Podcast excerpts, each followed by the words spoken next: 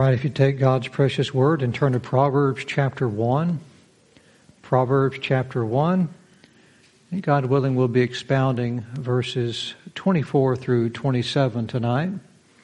Proverbs chapter 1, verse 24 through 27.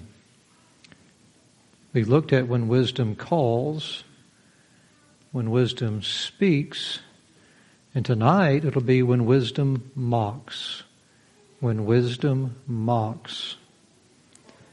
Last week we finished up in verse 23 where wisdom extending a gracious invitation to the simple, to the scorner, and the foolish people of this world told them in verse 23 Turn you at my reproof. Behold, I will pour out my spirit unto you. I will make known my words unto you. What an amazing display of God's love and God's grace, where even the fool has his name written on a heavenly invitation to receive the wisdom, teaching, and counsel of God. That's absolutely amazing. That's what I, I enjoyed when I was seeking salvation. When the Bible says Christ died for the ungodly. I remember Charles Spurgeon in his little book, he said, Reader, are you ungodly? And I remember thinking to myself, I sure am. He said, If you are, then surely Jesus died for you. For there it is. Christ died for the ungodly. I thought, what hope there is for me.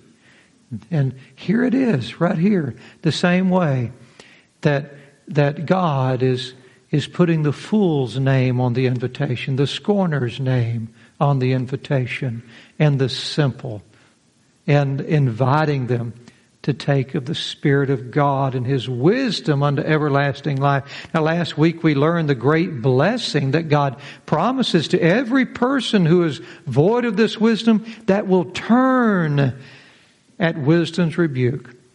Wisdom says if they will turn, then she'll pour out the spirit of wisdom on them and God would make known his words unto them. But now in the next verse, verse 24, the Holy Spirit turns our attention from the great blessing that God promises to those who will turn at wisdom's reproof to the great destruction that God promises to those who will not.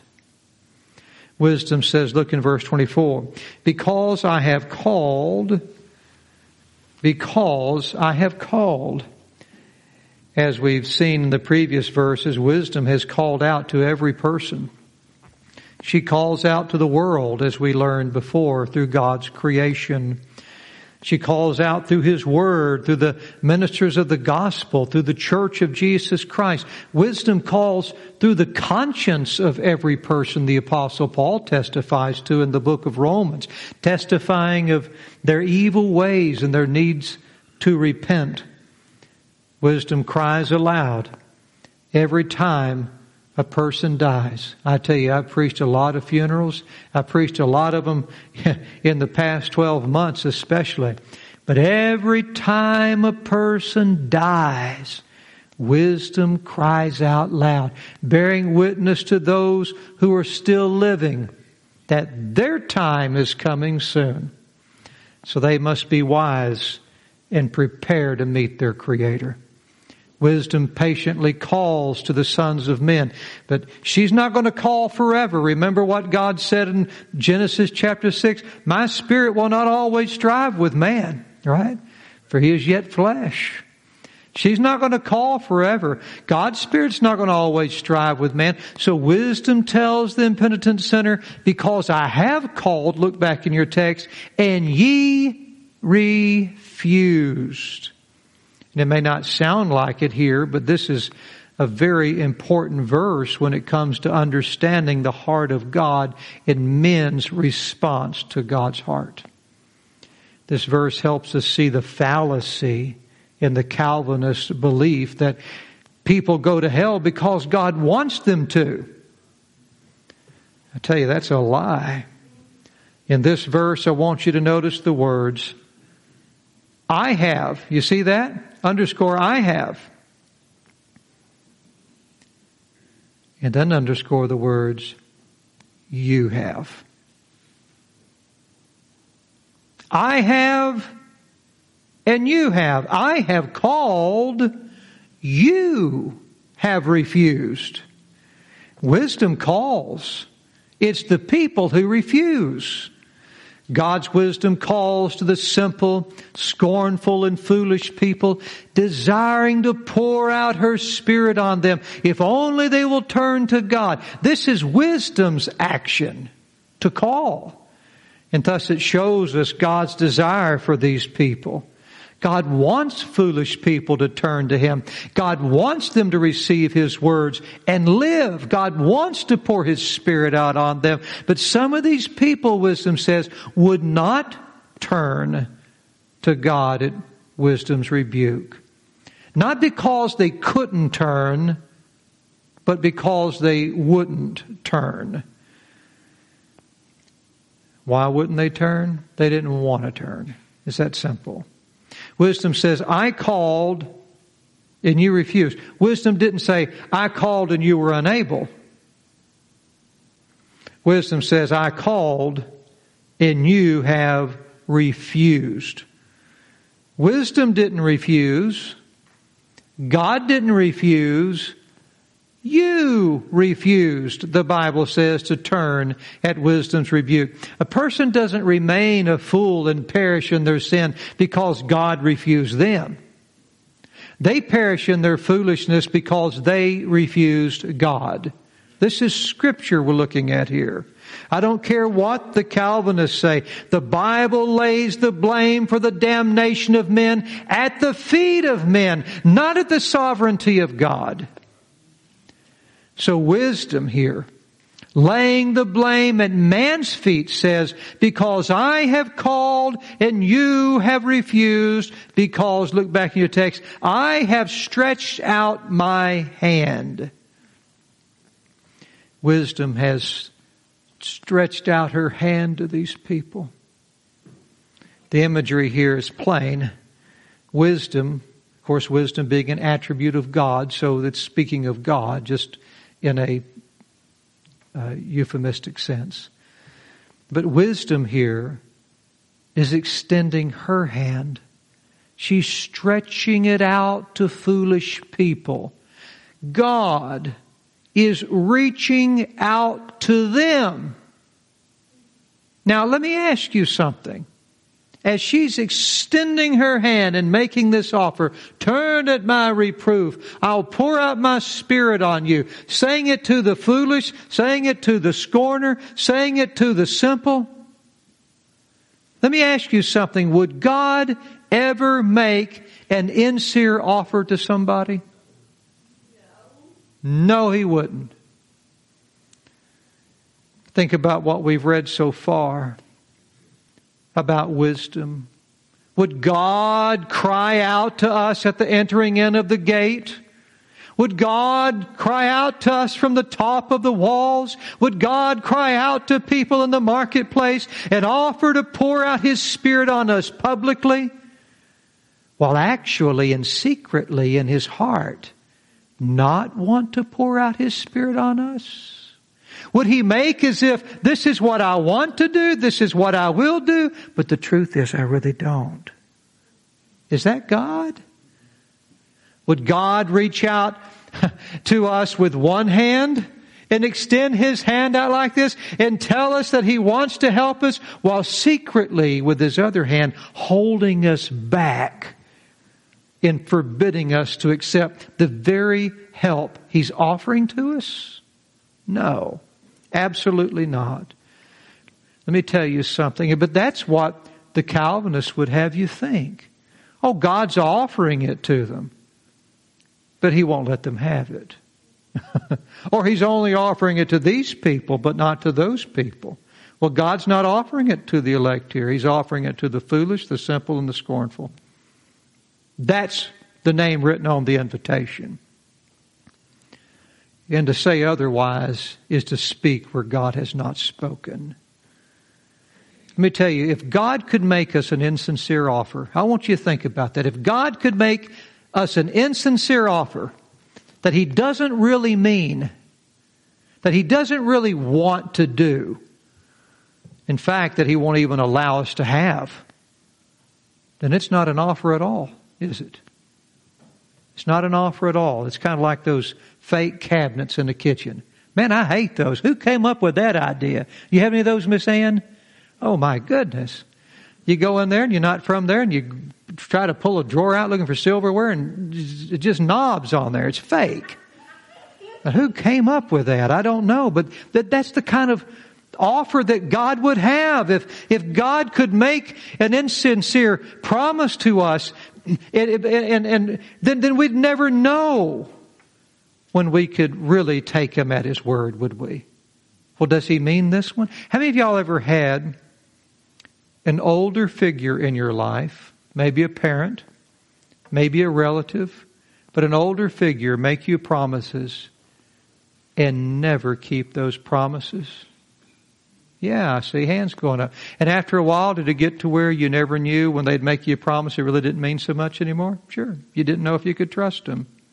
In fact, it just, the words just kind of went over your head. But if God could make his promises like that, that He really wasn't going to fulfill, we'd never know when we could trust Him. We'd always wonder if God really meant what He said this time. But let me assure you that God never makes an insincere promise. He'll never make an offer that He's not really wanting to fulfill. There's nothing fake about our God. There's nothing insincere about our God. He doesn't give us idle words. He said, I have called, I have stretched out my hand. Look back in the text. Here's the problem. And no man regarded. The problem is not with the promise God made. The promise is with the people God made the promise to. The Hebrew word translated regarded here, where it says no man regarded, that, that Hebrew word means literally to prick up the ears like that. Y'all ever seen those dogs, you know, the dog's got the ears down and, and they hear something and pop them up like that? We have a dog at home named Ollie. He's, he sheds a lot and he's really, really goofy.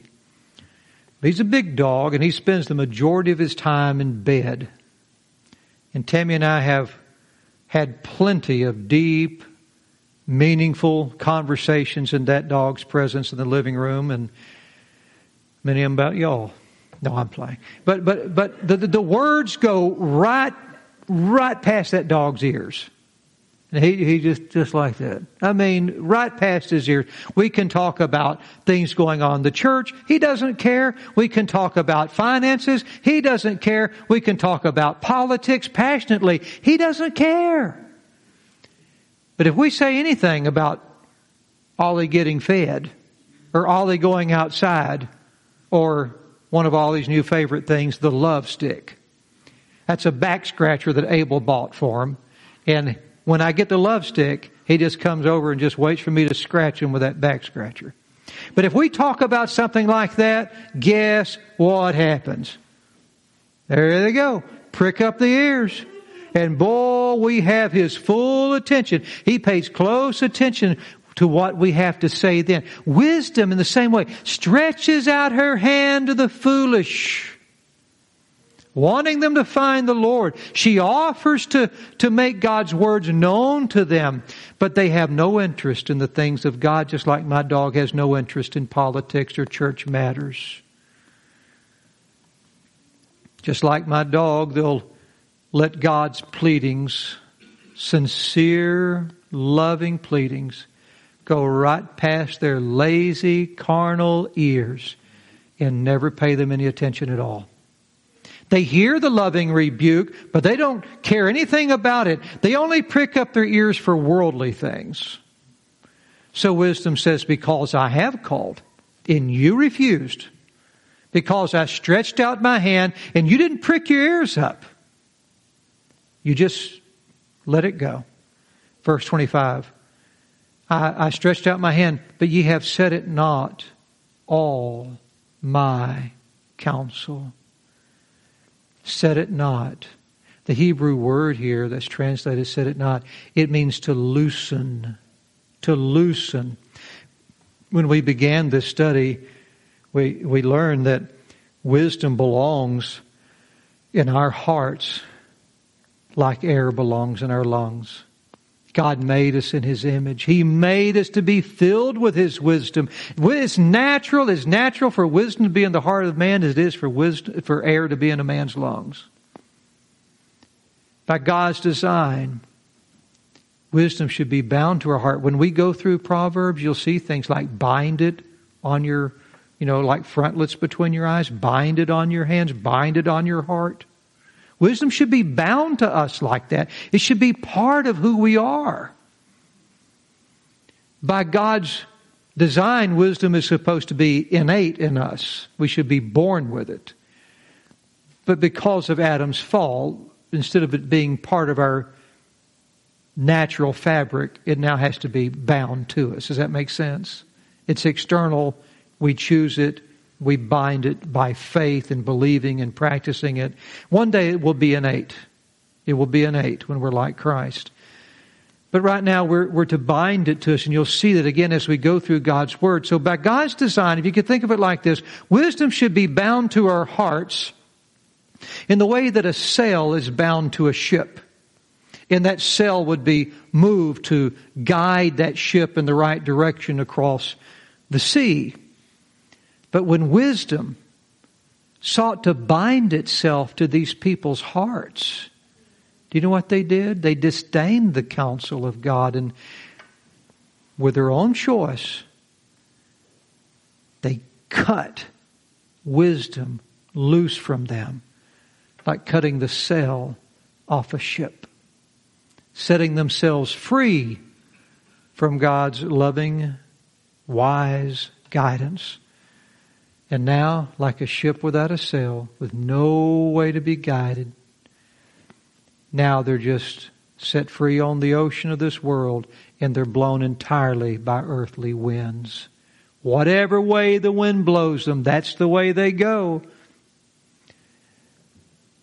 Wisdom says, You cut yourself free from my wise counsel.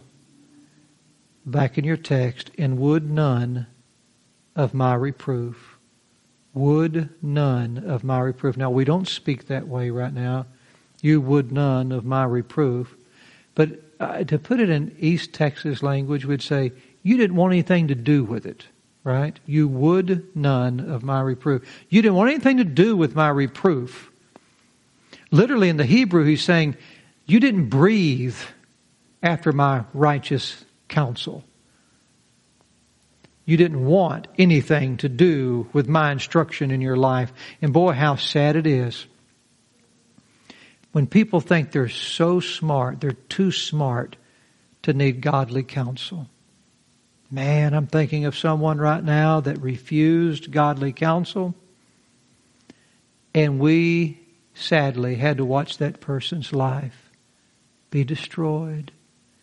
And I've watched people over the years and I, I, there's been people I've pointed out to my children every now and then. I say, now you watch that person right there. You watch what they're doing. And in a few years, you watch what becomes of them. And, uh, but it's so sad when you see people refuse godly counsel only to watch them later crash and burn. It's so sad to see people so proud and foolish in their lives, but we should breathe after wise counsel. We should breathe after it as the, the deer pants after the water brook, right? Like the scripture says, breathe after it, long after it. you know? But because you didn't want anything to do with me, when I reached out to you, wisdom says, verse 26, I also will laugh at your calamity. And these should be very sobering words to every one of us. God is essentially saying, Sinner, you laughed at me when I tried to help you. You laughed at the Christian who tried to warn you about your ways. And now, when your calamity comes, I also will laugh at you. You laughed in the beginning, but I shall laugh in the end. Now, wisdom is not being cruel here. In the recent news, an Olympic skater gave up her American citizenship so she could skate for China in the Olympics. How many of y'all saw that news piece? But when the Chinese gave her a hard time for falling down on the ice, uh, they kind of turned on their own, you know, weren't very sympathetic like Americans might be. But when they turned on her for falling on the ice, the Americans were like, You're not getting any sympathy from us, you know? you traitor, you, you had your chance to escape the United States, but you chose to escape for communist China, and now you're getting exactly what you deserve. Anyone feel that way when that happened? A lot of people did. That's the kind of attitude expressed in this text in a way. You had your chance, you foolish people. So when you fall, don't look for me for any sympathy. I'm going to laugh at your calamity. Again, God's not being cruel here. He's being just. The other day I saw a video of a thug snatching a woman's purse and running off with it. I mean, it looked like that guy was going to get away too. Little old lady, stereotypical little old lady in a parking lot. Thug reaches, grabs it, runs off with it, and you think, well, he's about to get away. And next thing you know, I mean, this guy looked like a track star. Here he comes right up behind him, passes that woman up, catches up to that guy, and boom, he knocks him down, tackles him, beats him up, and the lady gets her purse back. And I don't know how the women feel about watching things like that, but when a man sees it, they go, yeah, you know, yeah, that's good stuff. Good stuff. Do women laugh at that too? Do they enjoy that? You don't like it, Sister Elizabeth? What about you girls? Y'all don't like it either? All right, well, I bet Daddy does. Anyway. You know, I love watching bad guys get what's coming to them. It's, it's not a cruel laugh, it's a righteous laugh. And if you reject wisdom, then wisdom one day will have a righteous laugh at you. It will.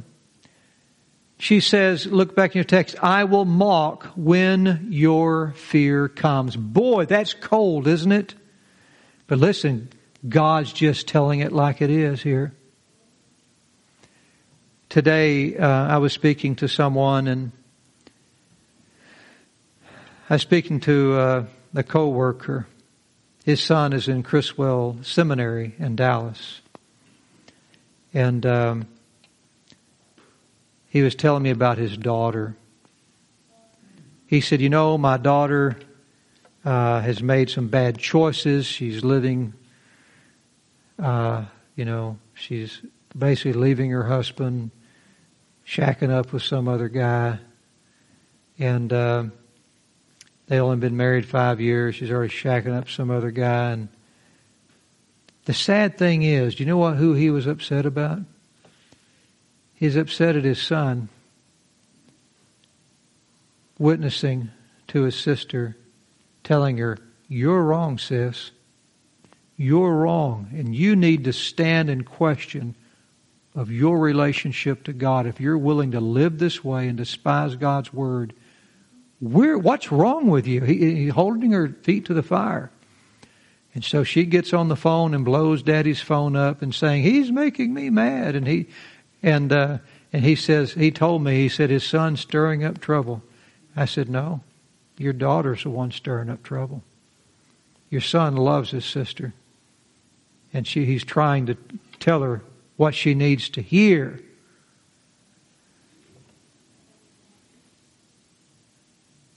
But she doesn't want to hear it. But when, when, the very thing I warn you about, God's saying, when the very thing I warn you about comes upon you in your prideful heart that, that, that was so prideful and, and mocked when, when, and, and, and got upset when someone tried to correct you, and suddenly that pride and that anger turns into fear. And you become afraid, I will mock you who once mocked me. That's what God's saying here. I will respond to you in your fear the way you responded to me in my love for you. Wisdom says, I once was concerned for you, but you weren't concerned at all. So when your fear comes, I will be just as unconcerned about the situation that you're in, that I tried to warn you about, as you once were yourself. And wisdom describes this as a time, verse 27, when your fear comes as desolation in other words, when your foolish choices finally meet up with you and they sweep across your life and they destroy that which is precious to you, wisdom says, I'm not going to rush in to help you. Now it's too late for that. I'll mock. Church, this is the time to seek God's help before your desolation comes. When Jesus comes again, the sinner's fear was, is going to come on them as desolation.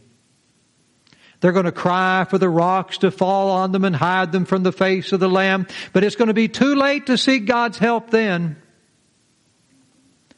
When that day comes, Jesus won't be coming as their helper. He'll be coming as their judge, as their destroyer. Say, Brother Richard, that's harsh. It's true. Man, don't, you don't mess around with God. It, it, it's customary for the government to offer leniency to guilty people for the crime they committed. It's customary. They say, well, if you, if you'll plead guilty, we'll offer you a more lenient sentence. You go ahead and plead guilty, we'll get it over with. But let me tell you, if you fight them in court, state court, maybe not so much, depending on who your district attorney is. But I'm telling you, if you get arrested on a federal charge, and they offer you leniency, unless you just know you're innocent, you better take what they offer. Because if you fight them in court and they win, and they almost always do, the offer for leniency is off the table when they find you guilty. Done. They're done being lenient. Now it's time for judgment. And they're going to try their best to get more sentence for you than what they offered you in the beginning. In other words, be not deceived. God is not mocked. Whatever a man sows, that shall he also reap. You can't game the system and beat God. If you mock the loving hand of God that stretches out to you, then He will mock you when your fear comes. Look back in text, and your destruction cometh as a whirlwind. When God turns against you, the hand He once stretched out in love to save you will then turn back to destroy you. And when it does, your destruction will come like a hurricane, which is what literally here in the Hebrew it's saying. It'll come in like a tornado that comes in and destroys what it chooses. And man is powerless against it. All they can do is get a cell phone video of it and hope it doesn't get them. You can't stop it. And you can't stop God's judgment when it comes on you either. This will be a time, look back in your text, when distress and anguish cometh upon you. If you if you reject the wisdom of God in your life, people can act so cool. They can act so tough. You watch a bunch of old movies, you know what they try to do? They try to make the religious people look weak. And they're tough. They have some old drill sergeant some war movie or something, and he doesn't need religion, he's tough, and and someone will say, I'll pray for you. I remember one of John Wayne's old movies, and woman says, I'll pray for you. He goes, good luck. He doesn't need prayer. Good luck. He's, he's a Marine who's too tough for that. But let me tell you, if you reject God's wisdom, you have distress and anguish that's going to come upon you one day. It's the very destruction in your life that your Christian friend or your pastor told you would come one day if you didn't repent, and it's going to come. And you may have thought it was funny when they warned you. You may have thought they were going overboard. You may have had a good laugh at them then. I've had people think I was crazy for warning them. As old Richard, always going overboard, roll the eyes kind of thing, you know. You may have had a good laugh at them then, but your mockery will turn to distress and anguish, and there will be no one there to help you. You'll be, a, as the book of Hebrews says, certain fearful, looking for of judgment and fiery indignation, which shall devour the adversary of God. Whoever you are, young, old, believer, or unbeliever, never disregard the warning of God's Word.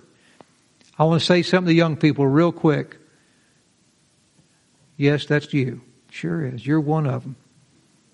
They are, and they are too. I want to say something to y'all. When you're young, your parents, especially when you get a certain age, it seems like your parents get dumb. They don't know what they're talking about. They don't want you to have any fun. You think they're stupid. But when you get older, you look back and you realize they were a whole lot smarter than you thought they were. older people in here, did that not happen to you with you and your parents? You bet it did. And I'm telling you, it will happen to you. And, and, and, the devil wants to make you think, oh, my parents never let me have any fun. Their parents let them do all kinds of stuff. Yeah, they may do it. They may have a whole lot more fun than you when they're young. But they'll have a whole lot more problems than you when they're old. You listen to the wise counsel of your parents. If they take scripture and they say this is what God's word says, this is why you don't want to do that, you take it to heart. Don't mock. Listen to them. God loves you and your parents are one way that God stretches his hand out to you with his wisdom and says, Here, I want to make my words known to you. Don't reject the hand of God. Your mom and your dad are the hand of God. And that's why it's so cruel when a mom and dad will not pass down God's wisdom to their children. They make a mockery out of that hand. And that's the same reason the angels' sin is so great, because they were there to represent God as well. But never think you can get away with sin, young or old. It may be all fun and games today, but it will all be distress and anguish in the end. And with that, we'll go ahead and close. Father, thank you for these sobering words. God, how scary to hear, Lord, that if we reject your counsel, we reject your rebuke when we're going the wrong direction, you tell us, no, that's bad for you, that will hurt you, and we just go on anyway. That when we're hurt, and when that comes upon us like you told us it would, God, we're going to have to deal with it, and it'll be too late to be bailed out then. We know you're merciful to us, Lord, but we also know the one who says, that God is not mocked. Whatever we sow, that we shall also reap. Help us, Lord, to fear your great name. Help us, Lord, to pant, to breathe after. As a thirsty deer pants for the water brook, help us to pant, Father God, after your wise and loving counsel, that we may not have a life with fear and anguish and desolation, but one with blessing and love in grace in the wonderful, intimate company with our God as we walk with you in